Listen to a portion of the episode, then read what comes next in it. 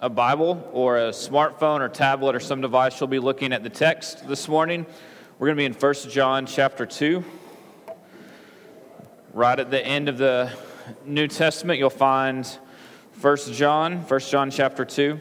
Um, so we, we tend to just kind of preach um, verse, um, you know, chapter by chapter, working our way through books of Scripture. Um, finished 1 Corinthians in the fall going to do First John now, and, and typically we alternate kind of an Old Testament, New Testament book. Um, but we do that believing um, that what we need is, is the whole counsel of Scripture, um, that all of Scripture is profitable and beneficial. Um, it forces us to preach texts that we wouldn't always preach, um, to look at things that we wouldn't always look at. Um, it, it, it also helps that when your maybe particular pet sin um, comes up in Scripture, you don't think someone's added you to the pastor. There was just the next passage up, the next text up. And so we have been in First John for just the last couple weeks. And John is writing this letter. It's a circular letter, which means it was passed along to a group of churches. It wasn't sent to one specific church, but it was to a group of churches around the city of Ephesus, where John was actually an elder in the church in Ephesus. And he is writing to a group of churches where false teachers have emerged. And false teachers have come in and they're basically have kind of pulled out of the church and they're claiming that Jesus um, just wasn't divine, that he wasn't um, both God and man in the flesh. And they have begun to hold up knowledge. Uh, Gnosticism is kind of the primary thing um, that they could have experience and knowledge, and it could be apart from Scripture, and it would be sufficient. And so, John is writing a really pastoral letter. He's looking to give assurance, of, to give hope, to give peace to a group of people who are going, wait a second, these folks were in the church with us, and now they're saying some things that don't seem to jive with Scripture, and what do we do? And so he addresses the false teachers in this letter, but for the most part, he is looking to simply to minister to, to pastor, to give assurance to those who are in Christ. Um, and, and honestly, is looking to, to draw out hey, if this isn't where you're at, then you shouldn't have assurance that you may not be in Christ. And so last week, what we did is in the, we, we started chapter 2, and we looked that what John is doing is he's going to lay out some kind of test, some criteria for us to know whether we should have assurance or not, to know whether or not we're walking with Jesus well or not. And the first one we looked at was a moral test is do we obey his commands? And the second we looked at was kind of a social test do we love believers? And the third test is a doctrinal test it's, it's what do we believe? But he actually doesn't follow those first two with the third one. That's going to be next week. And, and what we see is that we're reminded that this is actually pastoral in John right? Because he's not there able to watch facial expressions and body language to see how it's being received. He's writing this letter and he's almost perceiving there may be some concern of, man, we're like in our obedience, we know whether we're walking with Jesus or not. Like, how can any of us walk sufficient enough to feel good about that? And he begins to just to care for him. See, often when we think about passing on information, um, even in a sermon, in a YouTube, like how to do it video, right? It's really linear, right? We just say, hey, here's step one, here's step two, here's step three, here's step four. You know, do them all, and you'll get the final result. But what we see when we understand in conversation and pastoral care that it's very, it's very rarely linear, right? The people have questions, they have objections. We pause, we go back, we come forward, we step over here, and that's what John is doing this morning is he really is going to just kind of take a quick aside to check and make sure after he's laid out the first two tests of assurance are they doing okay right and so the question that he's going to be asking of, of his readers and the question that we want to be asking this morning is this is where's your affection for jesus this morning right like one of those questions you're like oh i'm at church I like Jesus, right? But he's asking us, where's your affection for Jesus? Would you walk in this morning saying it's, it's, it's deep and it's warm and it's abiding and, and man, we're, we're doing well? Would you come in and say, actually, it's, it's a little cold? It hasn't always been, but it is right now. Or maybe you're in this place of just indifference, right? Remember, he's writing to believers, and so there's an assumption that he's asking them, like, you know, where are you at, believer? Let alone those who don't yet know Christ, who would not have any affection for him. They might have some knowledge about him, but wouldn't have affection for him. That the Spirit would begin to just kind of let that question swirl in our hearts and minds this morning is not what is your like shoot from the hip answer, but truly where's your affection for Jesus this morning? So let's pick up. We're going to begin in verse 12 of chapter 2 of 1 John. And John writes this I'm writing to you, little children, because your sins are forgiven for his name's sake. I'm writing to you, fathers, because you know him who is from the beginning. I'm writing to you, young men, because you have overcome the evil one. And I write to you, children, because you know the Father. And I write to you, fathers, because you know him who is from the beginning. And I write to you, young men, because you're strong, and the word of God abides in you, and you have overcome the evil one. So do not love the world or the things in the world. If anyone loves the world, the love of the Father is not in him. For all that is in the world, the desires of the flesh, the desires of the eyes, and the pride of life is not from the Father, but is from the world. And the world is passing away, uh, passing away along with its desires.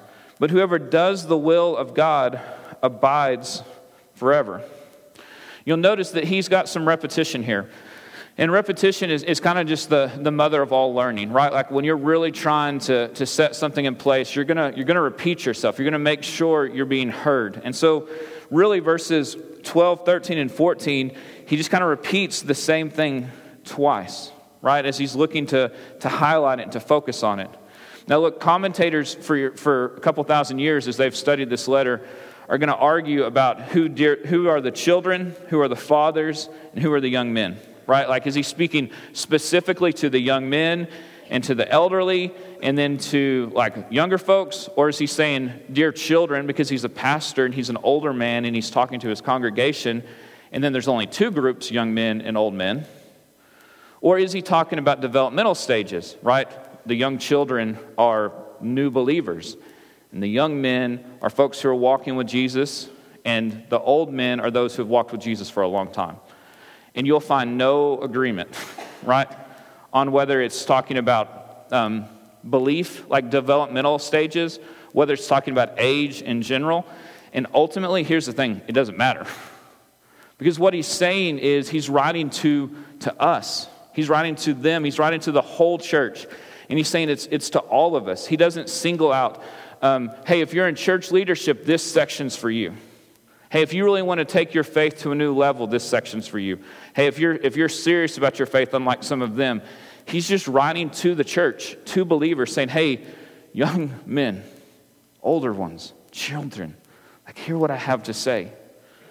And what he's going to say is this is that we should have affection for Jesus. We should. And he's going to give us some reasons why we should have affection for Jesus. First and foremost, what he's done so far in this letter is he's been reminding us of the foundational truths of what God has done. And that if we believe that we have one who forgives us, one who is a mediator on our behalf, right? If we believe these things about God, that it will have an effect on our life. Right? Like that we don't we can't move on to like higher things in spirituality if we can't even begin right to get the basics down right? There's nothing to move on from the gospel. That jesus has rescued us that he has forgiven us that he still stands at the right hand of the father advocating on behalf of us. We don't move on from this. It would be like telling someone hey i'm not sure if you love your spouse yet but let's let's talk about how to do some other things as a spouse right? You're like man, if we don't if we don't love our spouse, there's no point in talking about like specific marriage techniques. So he's like, we're not going to move on to talk about specific techniques to deal with false teachers or how to how to know if we're walking in obedience. If first and foremost, if we just don't love Jesus, like, what is your affection for him this morning? And so he begins with giving us some reasons why we should have affection for Jesus. Look at verse 12. I'm writing to you, little children. Remember, John's an older man writing to the church because your sins are forgiven for his name's sake. Listen, super easy verse just to run past. You've been in church and you're like, I think I've heard that my sins are forgiven. How do we run past that? How do we run past the fact that we stand before a holy God, right? Who, who because of his holiness, will pour wrath out upon sin. And we stand here innocent and holy and forgiven before him with the ability to know him and to trust him, to treasure him. No longer guilty no longer a rebel, no longer an enemy of God because our sins have been forgiven. And he tells us it's not because you've done something to merit it, it's not because you've been so obedient. He says your sins are forgiven for his name's sake. Because of Jesus, our sins are forgiven. That Jesus has taken the wrath and the beating and the mocking and the humiliation and the scourging and the crucifixion and the death and the separation from the Father so that we don't and so the first thing he wants settled as he's writing the church, he's just saying, look, don't forget this. Don't forget your sins are covered, that they're forgiven, and they're forgiven because of Jesus, right? That we're not trying to merit this this week. We're not trying to earn this. Like, do you trust this this morning? Or are you like, yeah, that's, that's helpful knowledge to have, and that kind of empowers me to live my best life now, and then maybe God will like me? And he's like, No, no, no. You're forgiven because of Jesus, for his name, for his glory. You're no longer guilty. You're his. It's why he would tell them back in chapter 1, verse 9, that if we confess our sins, he is faithful and just to forgive us our sins, to cleanse us from all unrighteousness. In verse 2 of chapter 2, that Jesus is the propitiation for our sins, not only for ours, but for the sins of the whole world. He's saying that Jesus is the one who makes us right with the Father. Would we even consider Isaiah 53? As we, as we try not to run past this. Surely he, verse 4, has borne our griefs and carried our sorrows, yet we esteemed him stricken, smitten by God, and afflicted. But he was pierced for our transgressions, he was crushed for our iniquities. Upon him was the chastisement that brought us peace, and with his wounds we are healed. We are like sheep, we have gone astray, we have turned everyone to his own way, and the Lord has laid on him the iniquity of, the iniquity of us all. Right? Like that's what Jesus has done on our behalf. For those who know him and trust him and treasure him, that we stand holy forgiven and righteous because of what Jesus has done and covered us in before God the Father this morning. That it's for God's glory. Right? That it's, it's by the name of Jesus, for the name of Jesus. That He's able that we celebrate what he's done, right? As you look at people's sin, as you look at their past, as you look at their brokenness, and you see them restored and healed and forgiven by Jesus, you're not going, man, you have pulled yourselves up by your bootstraps. You're saying, look at what God is able. Look at what he's done. Look at, let's, let's celebrate him for this. And it's why the psalmist would write in Psalm 79, verse 9. Help us, O God of our salvation, for the glory of your name, deliver us. Atone for our sins for your name's sake. He's saying, like, we don't get forgiveness for our sake, we get it for your sake. And we are the beneficiaries of that because we're restored to the Father.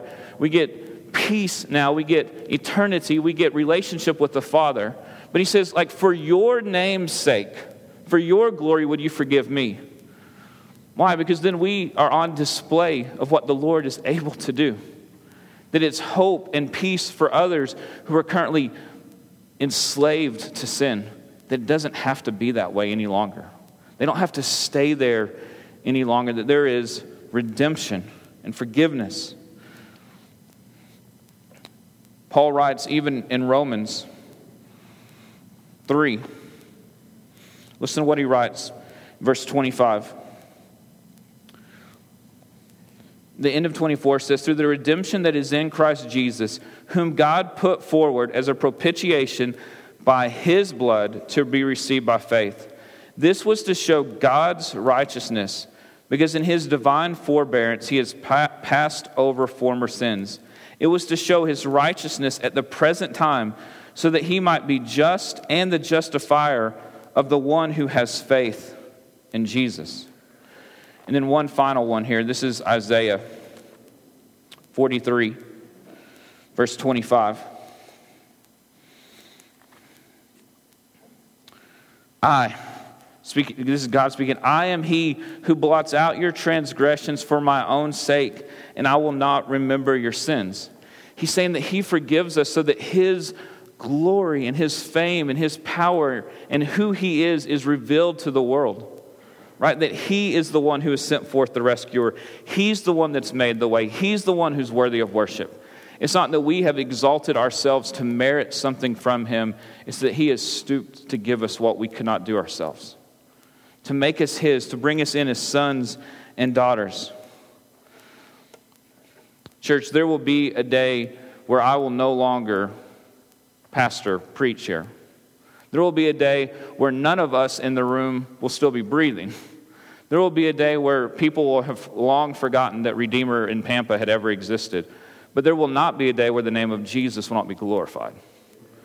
There will not be a day where his name will be forgotten, where his name will not move forward, where his name will not be powerful, will bring healing and hope and reconciliation. So we don't put our faith in a man. We don't put our faith in a system. We don't put our faith in a church, in a local place. We put our faith in Jesus. Because by his name we are healed, by his stripes we are made whole. He has rescued us and brought us back to the Father. And so our affection should be stirred, right? And we give honor to those who serve us well. And we, we are grateful that the Lord has given us the church to minister to us and to make us family. But ultimately, is our affection stirred for those things or is it for Jesus? Because He's our rescuer, He is everything. And maybe this morning we, we have just gotten too comfortable with grace.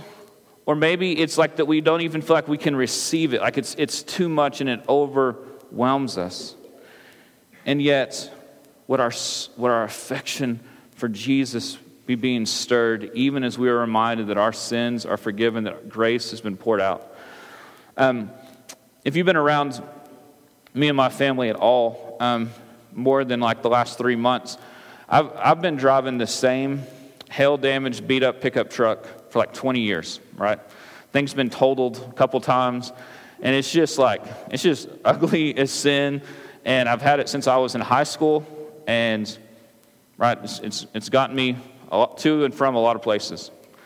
Um, but a few months ago, um, my grandfather in his 90s walks in and tosses his truck keys to a much nicer, much better truck than mine at me and says, Here, I want you to have this and enjoy it. And it's really hard to receive that sort of generosity, right? But here's why. Because there was something about being a preacher who drives a beat up old truck that I really wasn't worried that you were thinking about how much money I was or wasn't making, right? right? Because you're like, man, we probably aren't taking very good care of him. Look at his truck, you know? Like that no one's no one's thinking when, when I get out of that, like, anything other than maybe you feel sorry for me, right? Well, then I get out of a nicer, newer truck that's been given as a grace, just out of generosity to me, and I'm like, oh man, now what do people think? And I feel like I want to justify myself, right? If we're not careful, that's kind of how we treat Jesus. That he's given us this beautiful gift of grace, of mercy, of forgiveness. And we're like, okay, but how do I justify myself? Jesus, I, I see what you've done, but I want to add a little something to it so that people don't think like I was in that big of need.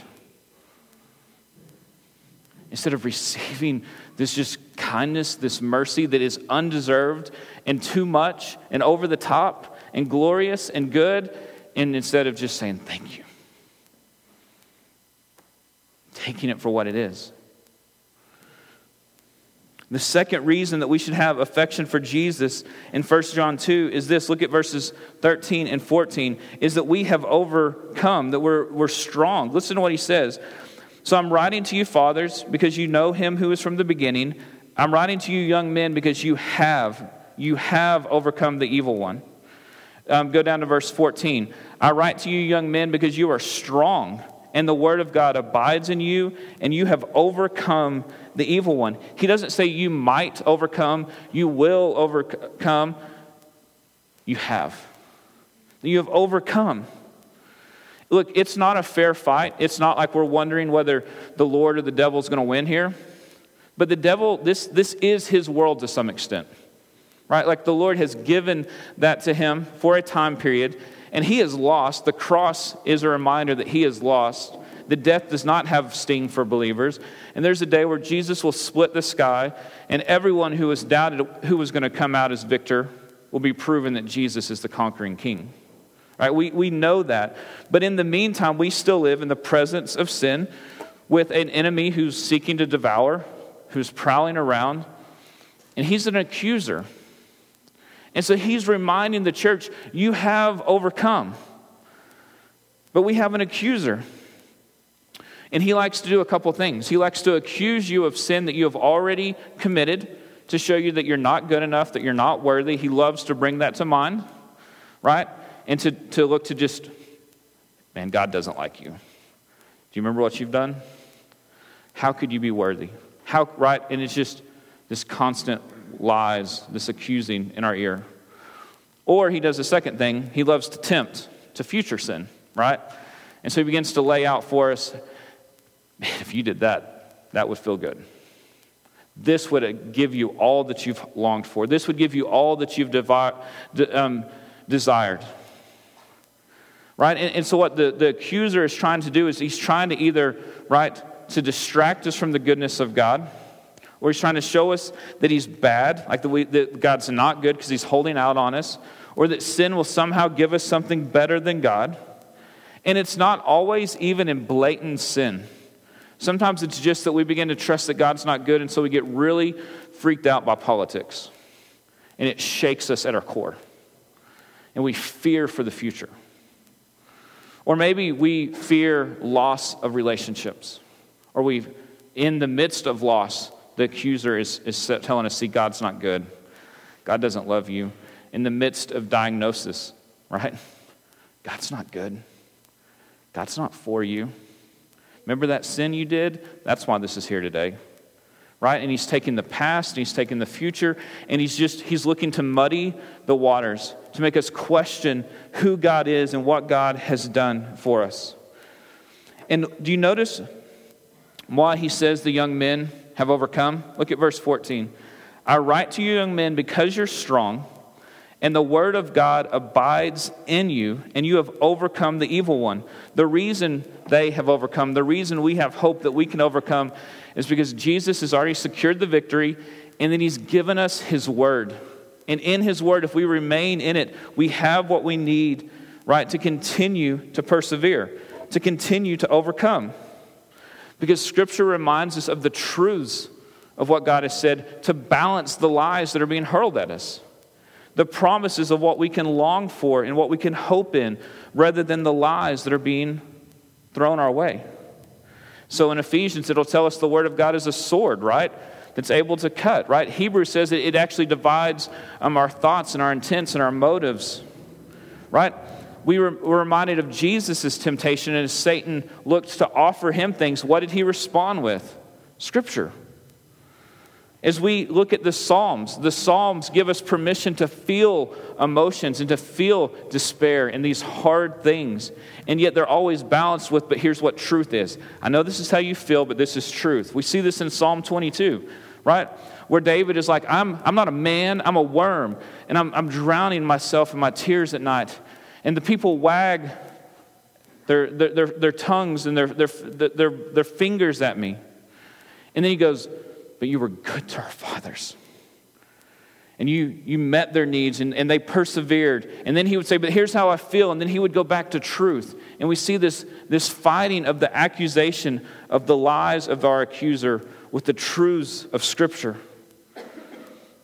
Honestly, it's looking at the, the truth of Scripture in the way that it shows character flaws in pretty much everyone.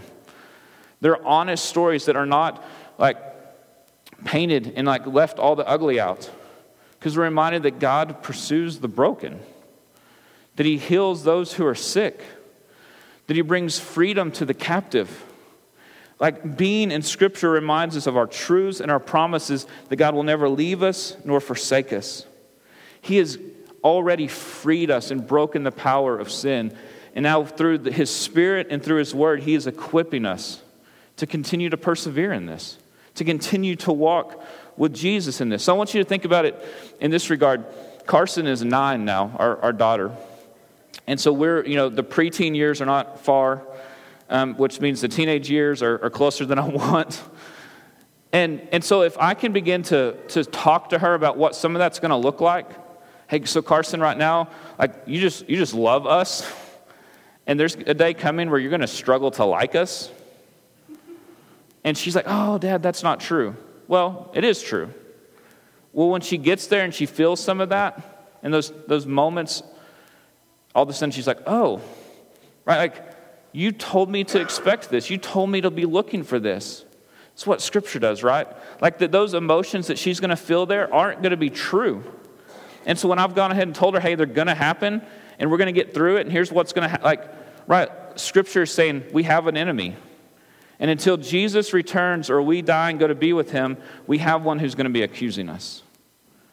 And here's how we deal with it we deal with it with truth that triumphs over our emotions, that, that brings truth into lies and brings light into dark places. And so we have affection for Jesus because our sins are forgiven. We have affection for Jesus because we, are over, we have overcome and he has given us what we need to continue to persevere.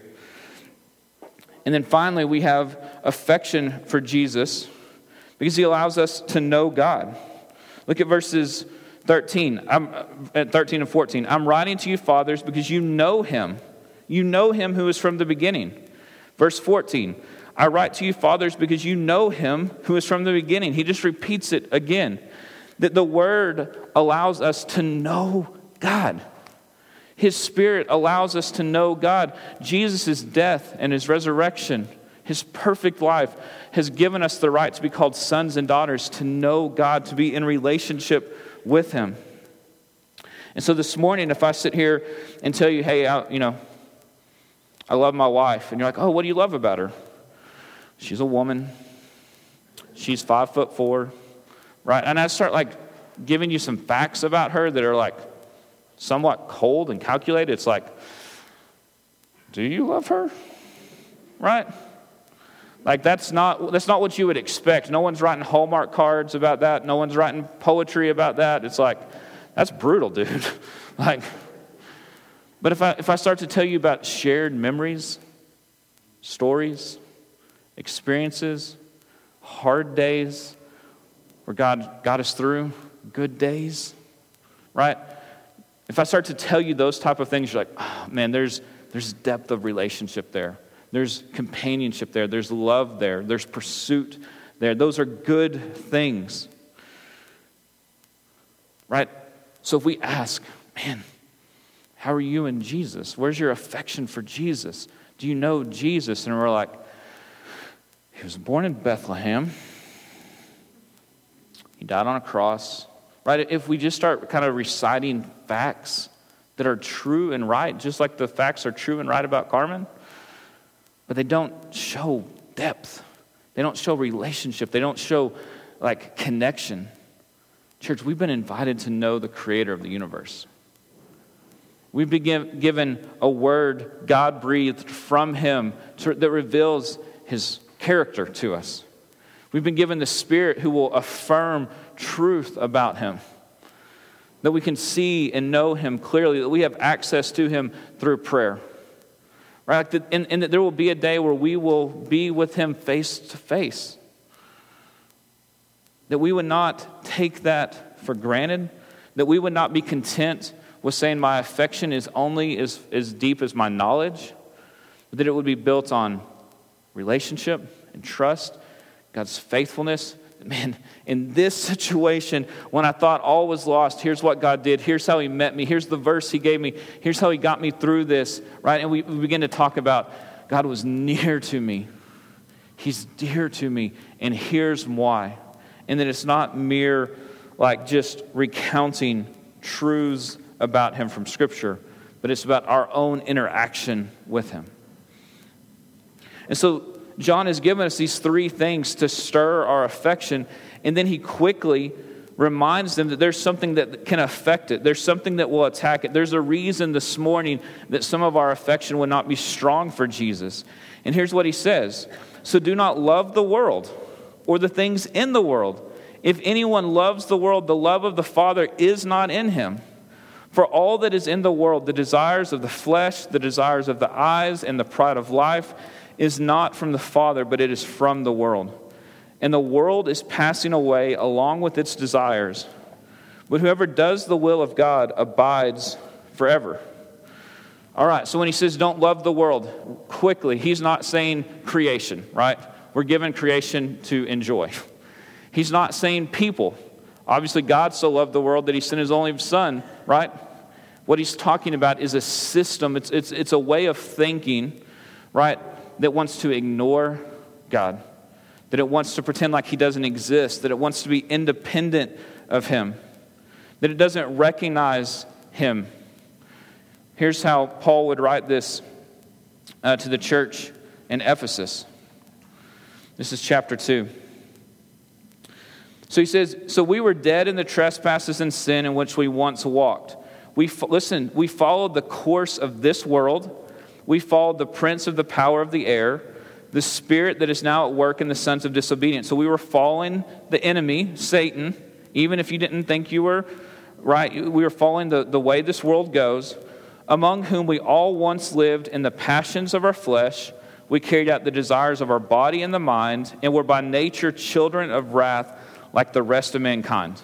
Right? That's the world that John is referring to.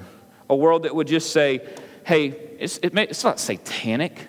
It's just going to take you away from God, right? Which then in itself is following Satan, right? That we don't have to be like devil worshippers to just not be following God, knowing that John says there's only two ways we're either pursuing him or we're not. And so the world is a way of thinking that would just say, focus on the here and now. Don't, don't look at Jesus. Don't look at, don't look at what he calls us to, what he asks of us. You focus on you. And we know that we can have but one master. And so we either follow the course of this world, which might actually look really religious and have nothing to do with Jesus, or we're following Jesus. So he says, Don't love the world or the things in it. If anyone loves the world, the love of the Father is not in him. And he gives us three things here in verse 16.